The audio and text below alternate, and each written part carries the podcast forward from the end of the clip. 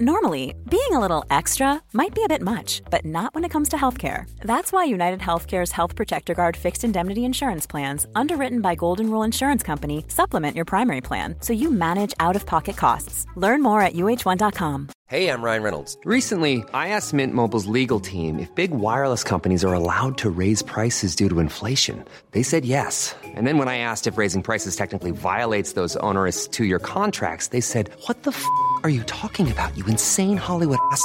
So to recap, we're cutting the price of Mint Unlimited from $30 a month to just $15 a month. Give it a try at mintmobile.com slash switch. $45 up front for three months plus taxes and fees. Promo rate for new customers for limited time. Unlimited more than 40 gigabytes per month. Slows. Full terms at mintmobile.com.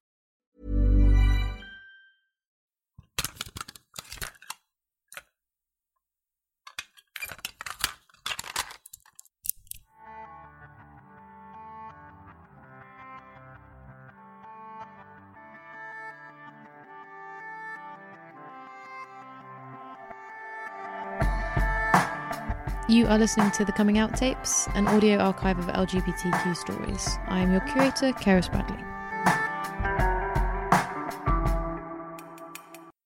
All right, uh, welcome to the Coming Out tapes. Today, I am aided by the very competent Anna Pazajski, who has come to Sound Tech. We have made our way to some idyllic, imaginary place. We're next to a canal. There's a garden. It's beautiful. Um, to interview uh, Kit Redstone. So thank you so much for coming onto the podcast. Um, my pleasure. Um, would you like to introduce yourself for the listeners? Uh, yeah, so uh, I'm Kit. Um, I am a transgender man theatre maker, um, and I've just moved to the countryside. Excellent. Um, and uh, when did you first realise that you were a trans man? Um, so I think I, I mean, I, I thought I was a boy up until the age of like three or something when I started to realise that there was a difference between genders or. Um, and I was really kind of shocked and didn't quite understand um, what was going on and why I was being called a girl, which is quite strange because obviously you learn, you know, you you learn about gender. Um, to you know, obviously, lots of us think that gender is a social construct. So you obviously learn from gender from the people around you. So I'm not, I, I don't remember that far back, and I can't under, I can't remember what sort of um, specific. I don't know what specific things that I thought when I was like two years old were male or female, but I do know that I believed I was a boy, whatever being a boy meant to me. And then you were told that you were a girl in a Yeah. way that was conscious when you were th- three-ish. Yeah, yeah. So yeah. do you remember what that period of your life?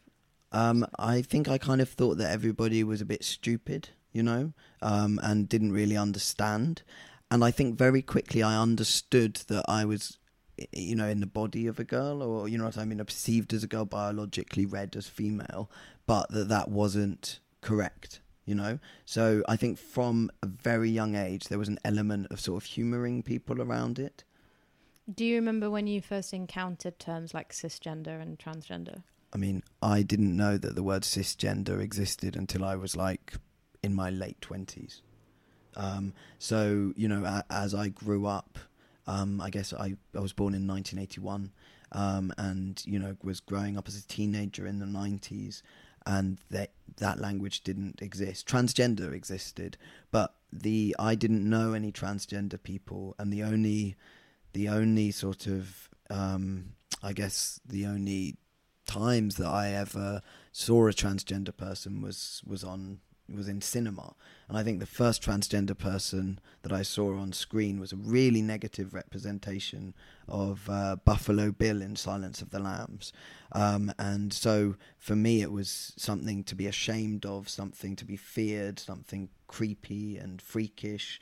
Um, and it took me a long time to come to terms with the fact that that was utter bullshit.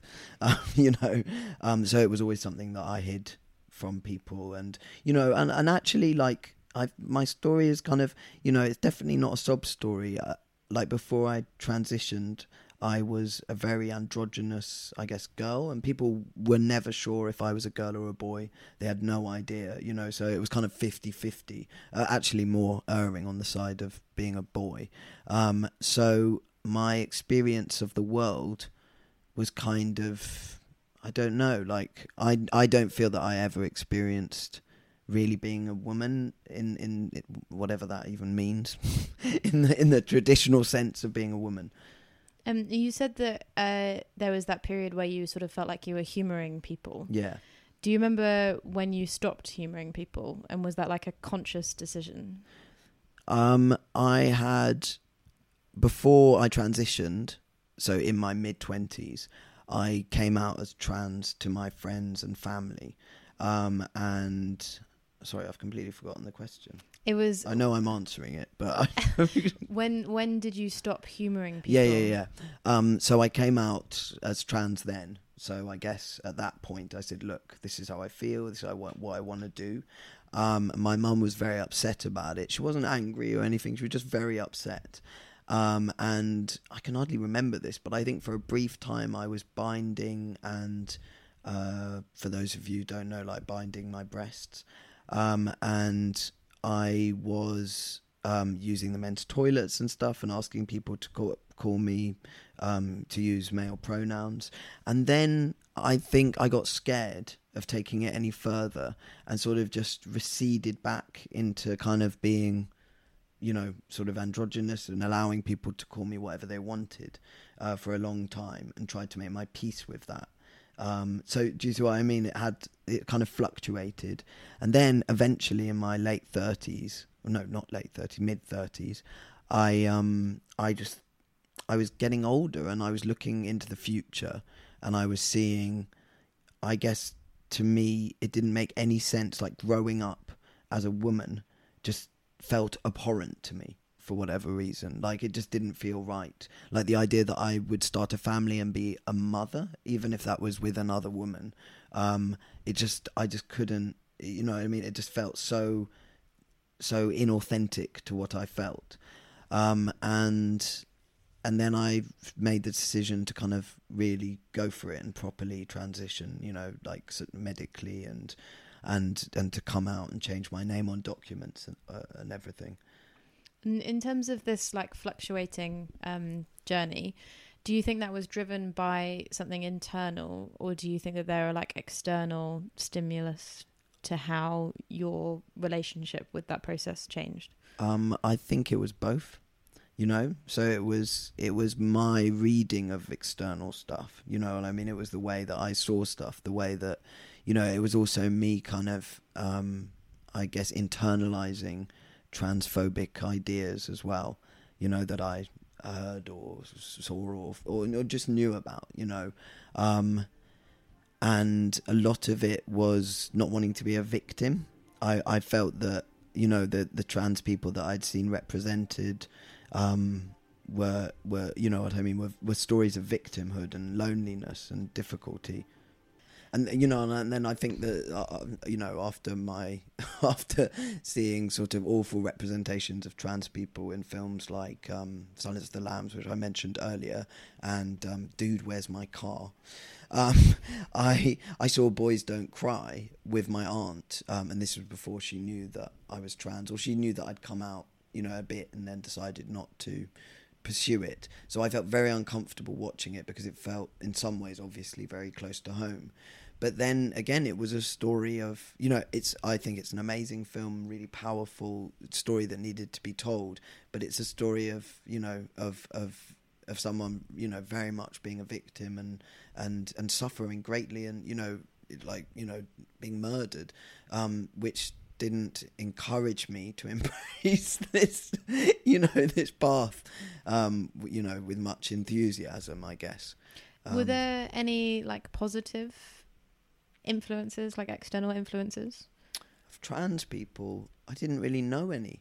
You know, I didn't, I wasn't, you know, I, I think much until I was much older, I, I didn't know any trans people, and um, I got no, I don't think so. I mean, maybe I can't remember the name of it. There was a, a film with uh, there's a, a, film with loads and loads of queer people in it that's very kind of celebratory from like the 90s. Is it Australian? No, no what Priscilla, Priscilla Queen of the Desert. That's the only only one I've got. yeah, maybe maybe that's a good. Yeah, Priscilla Queen of the Desert. That's, that's a good was that comparator. That's not the one I'm thinking of, but Uh, yes. what other one no, might it be? Do you remember anything? is it called Shortbus Oh, or something? Anyway, I don't remember enough about it to talk about it, so I don't even know why I brought it up. But hey, We'll just pretend that it was. yeah, yeah, yes, exactly. So, who did you first come out to? Um, I guess the first time round, which I don't remember very well, I came out to my mum and my closest friends. Um, and the second time I came out, when I came out, you know, and I was telling everyone, look, I'm going to do this now. I'm going to start taking hormones, all of that stuff. Um, I came out first to my my girlfriend at the time, um, which was relatively easy.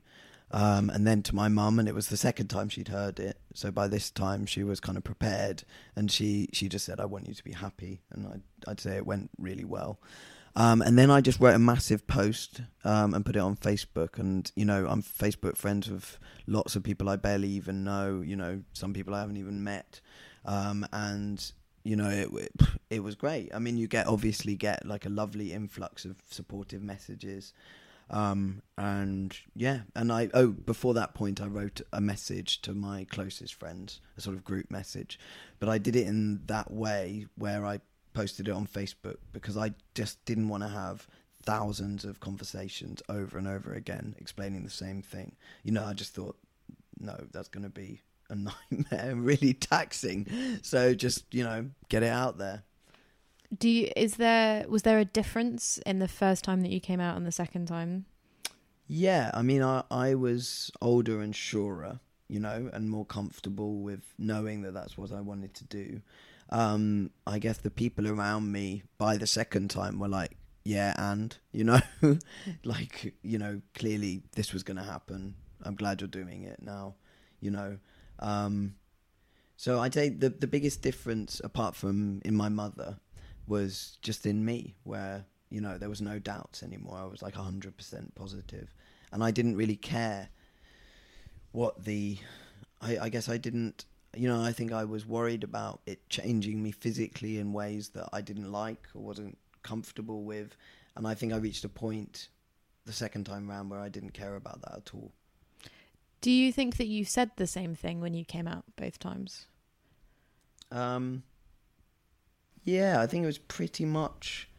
Yeah, I mean it's it's quite easy. It was like I I don't identify as a woman. I identify as a man, and I've got to do something about it. You know, um, it's yeah. So I think it was. I think it was pretty much the same. Um, and where in your life are you out? Um, well, I mean, I'm a very public with my transness. Um, I mean, I did a show about um, a show about masculinity um, from a transgender man's perspective. So if you Google my name, it just uh, there are like 50 articles that say transgender man Kit Redstone. So you know whether I like it or not, I'm out to the world. Um, the only times that I don't tell people, and it makes me sad when this happens, is, and I don't know if it's me judging them more than I think they would be judging me. Uh, but for instance, I travel a lot, and I was in India with my wife um, about six months ago, and we were staying in this um, this incredible Airbnb place run by this Afghani princess and um, and a Rajput um, sort of uh, aristocratic Indian man, and they were very they were amazing. They were really eccentric, but they were very traditional as well. Um, and you know, like we were taken for tea with the royal family of Jodhpur, and it, we had this insane time. And me and the man got on particularly well, and he would call me brother and hug me a lot. And a lot of the times that we were with them, I had this feeling that if I told them I was trans, there would be this massive divide between us and that they would feel cheated or they would feel that you know there was a, but that's just my perspective and maybe I should have given them a chance but I think I just didn't want to risk it because we were kind of staying in their house and I didn't want it to be awkward and it's times like that that I don't tell people um, I haven't told my neighbors um, as well um, just because again that's me I might be wrong, but I my direct neighbours are a little bit. They seem a little bit right wing. You know, they're very nice, but they do seem a bit right wing, and I I'm assuming that they wouldn't be on board with it, or that they would think of me differently. And when you say that it's sort of like it's that kind of situation, is that like the staying in someone else's house or like living close to someone? Is that what you mean by the? No, I mean, I guess I mean when I think someone is from a world where that might not be something that they would know about or understand, you know. So I was making that assumption, but I might be wrong, you know. Um, and you never know, you know. Um, but generally, I tell people if I become close to anyone, I would tell them. Like I've never, I've never hidden it. I mean, you know, it's just that there are certain circumstances where if it doesn't come up, I don't see the need to talk about it. Has it ever happened where like someone has approached you because they have read something like before you've had that conversation? No, the only time anyone's ever approached me or or asked me was before I transitioned medically. So people just had no idea if I was a girl or a boy, um, and you know it was there were ways in which it was great. You know, it gave me a kind of freedom and a liberation, and it meant that sometimes people were intrigued by that. Um, but it also there was a lot of negative stuff where like I I definitely I've got into situations where men were really violent or you know sort of you know saying really unpleasant things. Um, so yeah, so that it was only before then, but since transitioning, like I'd say within about six months of of taking hormones, there was no no one seemed to question my gender at all.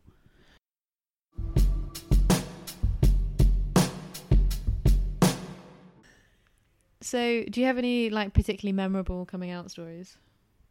Um, the well, yeah, the only the only one that I remember as being kind of um, sticking out in my mind, and I think this is because it's the exception. Um, Want flexibility? Take yoga. Want flexibility with your health insurance? Check out United Healthcare Insurance Plans. Underwritten by Golden Rule Insurance Company, they offer flexible, budget friendly medical, dental, and vision coverage that may be right for you. More at uh1.com. Millions of people have lost weight with personalized plans from Noom, like Evan, who can't stand salads and still lost 50 pounds. Salads, generally, for most people, are the easy button, right? For me, that wasn't an option. I never really was a salad guy. That's just not who I am. But Noom worked for me. Get your personalized plan today at Noom.com. Real Noom user compensated to provide their story. In four weeks, the typical Noom user can expect to lose one to two pounds per week. Individual results may vary. Quality sleep is essential for boosting energy, recovery, and well being. So take your sleep to the next level with Sleep Number. With a Sleep Number smart bed, you can individualize your comfort level and enjoy a better sleep night after night. JD Power ranks Sleep Number number 1 in customer satisfaction with mattresses purchased in-store. And now the Queen Sleep Number C4 smart bed is only $1,599, a saving of $300 only for a limited time.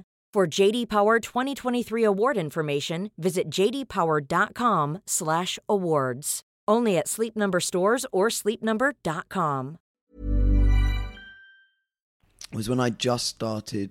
Well, I was a few months or whatever, six months into transition. I went to a friend's wedding, um, and obviously, like any wedding, there are lots of people there you don't know who know nothing about you. Um, and uh, me and my wife went, and we made friends with this couple who are a few years older than us, maybe in their mid forties, early forties, and they they were lovely. She was like a, a human rights lawyer, and um, uh, I can't remember what he did. I think he worked in, in the arts, did something. Um, and they were really funny and lovely, and we got on really, really well. And then the talk turned to um, uh, it turned to to feminism, and we were talking about feminism. And obviously, she was really, you know, she was a real feminist, and you know, all of, you know, really kind of right on. Um, and I thought a really kind of open minded, liberal person. Um, and I said that I was making a play which which I thought was feminist, and I said, "Oh, it's a play about masculinity, and it's me and three other guys, um, and it's exploring what it means to be a man." And she said, "Why is that feminist? That's just four four guys talking about being men. That's that's the last thing we need." And I said, "Yeah, but it it, it comes from a slightly different perspective because I'm transgender," and she just completely stopped, like looked utterly shocked, and then she she was like, um, "Sorry." uh, can I ask what you mean by that? And I was like, I'm transgender. Like, and she goes, but you just don't look like you want to be a woman. And I was like, no, uh, I I'm female to male, so I used to be a woman, and now I'm transitioned. Well, I was born in the body of a woman, and I'm transitioned to be male, and that's how I identify. And at first, she kind of looked like she didn't believe me because I think she'd never met a trans person before. She thought that trans people had to look a certain way. And then it kind of dawned on her. And then from then on, like, they avoided us, like, for the whole rest of this wedding. And it, I, I only mention it because that's, I've experienced that once. You know what I mean? And, and, and you know, and for for I think a transgender experience, like a tiny, you know, just being being subtly ignored isn't is nothing. You know what I mean? It's absolutely nothing. But I remember it because it was the only time that anyone had ever reacted like that. You know, and so it made me almost regret having told them because we then could have carried on enjoying ourselves, and that you know, it slightly kind of ruined ruined the rest. Not ruined it, but it you know, it was a slight sort of um, I don't know what the what the phrase is like the the fly in the ointment or whatever. Um, and and it seemed to kind of ruin their night because I think they felt very awkward as well. So yeah, so that that's always the one that sticks out in my mind. Do you think that that has informed your decision when you don't tell people? Yeah, yeah, yeah. Because I think you know a lot of people when they know me and they don't know I'm trans make all sorts of assumptions that they're kind of comfortable feeling. And then when they know I'm trans, it kind of throws them into confusion, you know, about about that and what that means and what you know, am am you know, are they able to relate to me in the same way? Um, so yeah, so I think I think it does change the way people see you. Oh, I also had a non coming out story. Amazing. Story, You story about not coming out. First ever on the coming out Yeah, tapes. well, you know, thanks.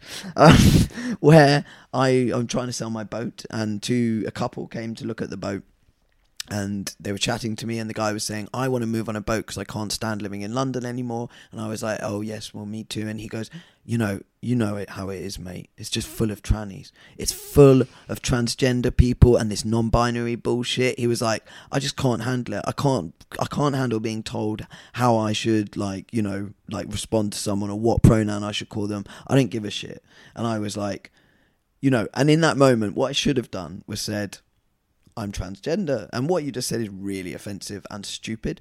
Um, but I didn't because I wanted to sell my boat. So I just swallowed it. And I was like, um, yeah, I know what you mean, but you know, it's not, uh, you know what I mean? I, I don't know. That's not really my experience, you know, just some bullshit like that. Um, so, and I felt really shit about that afterwards. I felt like a total coward.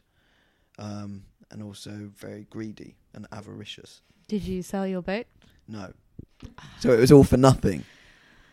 You could have sold the boat to them and then been like, Yeah, yeah, but they didn't. But they didn't want to buy the boat. So not only did I have to tolerate this, but he also didn't end up buying our houseboat. So you know, That's such a weird.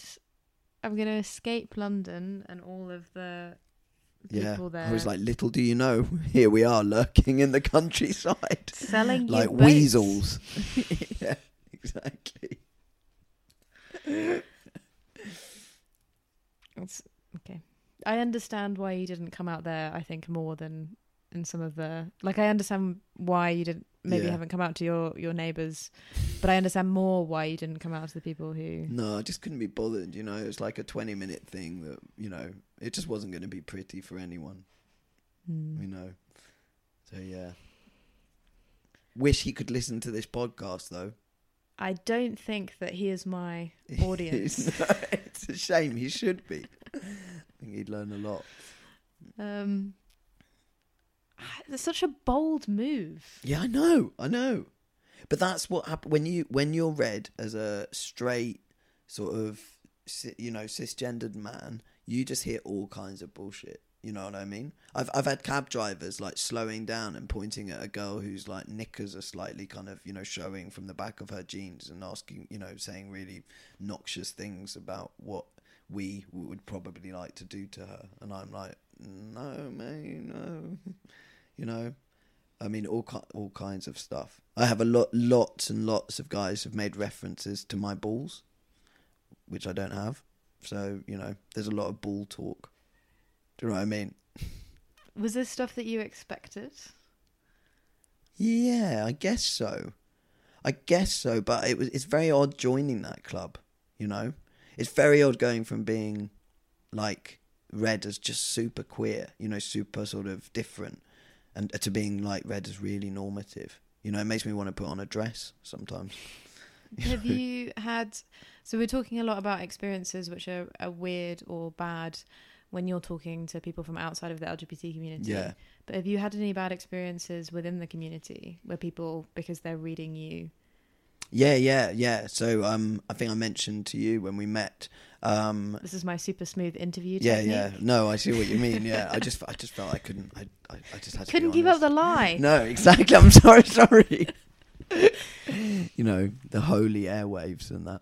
Um, yeah. So um, I I went to a queer club, uh, bar, whatever, or club, whatever, or something, um, and I'd been there before before transitioning, and you know it had been great. And I went there for a night, and um, uh, there were two lesbians kissing and dancing, and one of them they were quite drunk, and one of them kind of stumbled and fell on me, and I sort of you know said, "Are you okay?" And she just looked at me with absolute hatred and just said, "You don't belong here. This is a place, you know, this is a place for us to be safe. This is our safe space." And you know, in that moment, I'm not going to say, "Well, I'm trans and I do belong here," because you know, I mean, you, you just, I just don't want to have to do that. Um, but that was quite shocking, and I think that was a kind of wake up call for me, where I was like, "Which world do I be- belong in?" Because I'm not a cisgendered man, and and their world doesn't feel like it doesn't feel like my world, because we've had different experiences, any more than than you know what I mean. Like a, a sort of gay club felt like my world, or a queer club. So you know, it's it's a funny place. You do you do as a trans person you are in this kind of strange liminal space a lot of the time Um, on that sort of slightly more, I don't know, theoretical, for want of a better word, kind of conceptual place that we've reached. Um, the final question is, uh, so what what does coming out mean to you? i really i have absolutely no idea how to answer that question I'm gonna i'm sorry now ask you some some scaffolding questions. Um, so you said that when you were very young, yeah um, you had this idea that like just everyone around you was very stupid and they like just had this weird kind of view of the world that didn't fit with yours. Would you consider yourself when you were that age to be out? yeah in some ways yes yes. I mean i my mum told me the story that i don't remember but she told me she took me to see uh, jack and the beanstalk and they asked me on stage you know how they ask kids on stage to to do you know silly kid tricks on them or something. Um and she asked me on uh, this guy asked me on stage and he put a microphone to my mouth and he said what's your name? And i said my name is kevin. And then he said, "Why are you wearing a skirt, Kevin?" And I said, "Because I'm Scottish." Um, and this, I was like, I think I was like six or something, you know. And my mum was just like, "Oh God, here we go again," you know. So you, you It's a sharp six year old. yeah, well, yeah. I think I, I was really, I genuinely, you know, I was, I really didn't, you know, really believed I was a boy.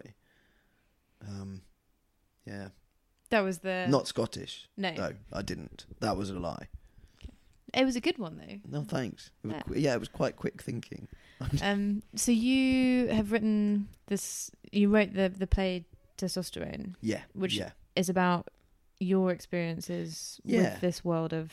yeah, yeah. So it's it's kind of like loosely autobiographical. So it's my stories, but told, you know, with some creative license, um, and set in a moment where I go into a changing room uh, for the first time as a man, um, at the male changing room. um, and and you know it's set around this very few minutes of real time where I mistakenly take someone else's towel um, to to get changed with. Um, and from that point of dra- drama, it kind of spirals into these fantasies and memories from the past and stuff like that. So it's quite it's quite an unconventional show in terms of narrative, um, but it's very very silly and irreverent and and sort of it's a joyous and dark exploration of masculinity. Um, and why did you write a play about your experiences? Um, I'd swore to myself that I would never write an autobiographical play, um, but it just kind of came about. So I was working on the play um, in collaboration with a theatre company called Rhum and Clay, and um, we we just wanted to make a show about masculinity. Like there was absolute we we when we started, there was absolutely no you know, there were no plans to use my stories. But as we sort of started talking and devising and, you know what I mean, laying out material, those stories sort of suited our topic. You know what I mean? They made, there was something really wonderfully metaphorical about becoming a man at the age of 34 um, that kind of resonated with the whole experience of becoming a man or a woman at any age. You know what I mean? There was something universal about it. So it was wanting to tell a story about masculinity using a transgender person as a metaphor for identity, I guess, and, and, and change and stepping into the unknown. Do you think that you have a better understanding of who you are now, like having written this autobiographical play, having all the experiences that you've had, or when you were, you know, that child on stage? being introduced as Kevin?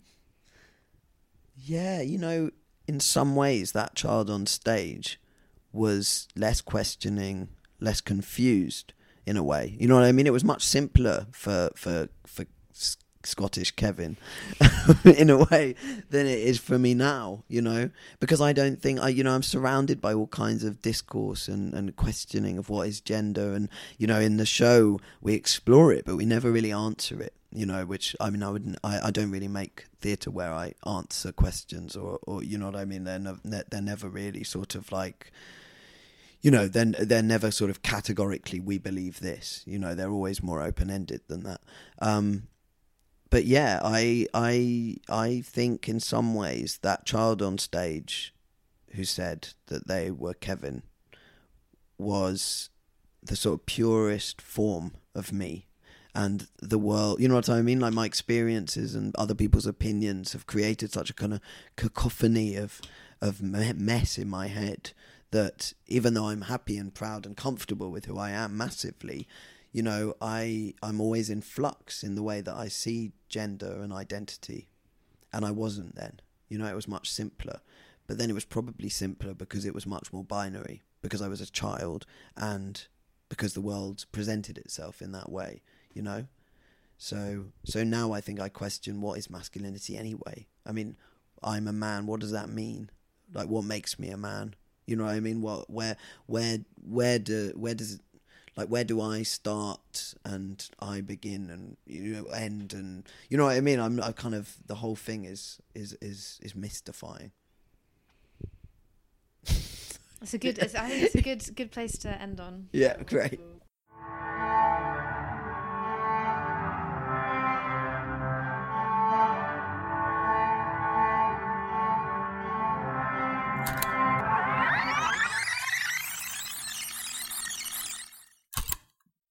Thank you so much for listening. Um, you've been listening to me, Keris Bradley. I'd like to say a couple of thank yous to the other people who've worked on this project. So, Alex Lathbridge, who has helped with the hosting of the podcast and also the compiling of, of the music that you've heard, um, and to Scary Boots for creating our incredible artwork. Please subscribe, review, tell your friends, spread the word. Um, and if you want to get involved and be interviewed on the podcast, then there's a link. Um, on the website and in the bio of our, our Twitter. So there's a little form that you can fill out.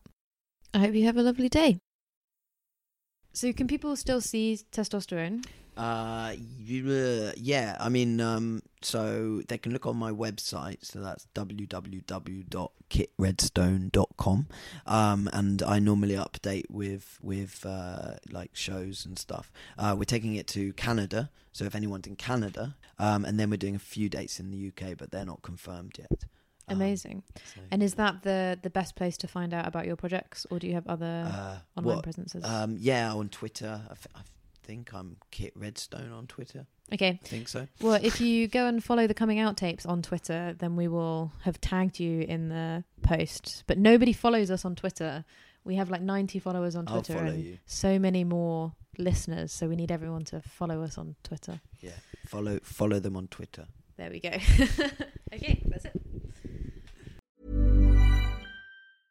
Want to get a chiseled look in the jawline? Sculpt and shape your jawline with added volume from Juvederm Volux XC. Juvederm Volux XC is an injectable gel specifically designed to be robust enough to improve moderate to severe loss of jawline definition. And it is the first and only hyaluronic acid filler approved for the jawline. Add volume to your jawline for a chiseled look with Juvederm Volux XC. For important safety information and to find a licensed specialist, visit juvederm.com. That's J U V E D E R M.com. Not for people with severe allergic reactions, allergies to lidocaine, or the proteins used in Juvederm. Common side effects include injection site redness, swelling, pain, tenderness, firmness, lumps, bumps, bruising, discoloration, or itching. There's a risk of unintentional injection into a blood vessel, which can cause vision abnormalities, blindness, stroke, temporary scabs, or scarring. Talk to a licensed specialist to find out if it's right for you. Visit juvederm.com. That's J U V E D E R M.com.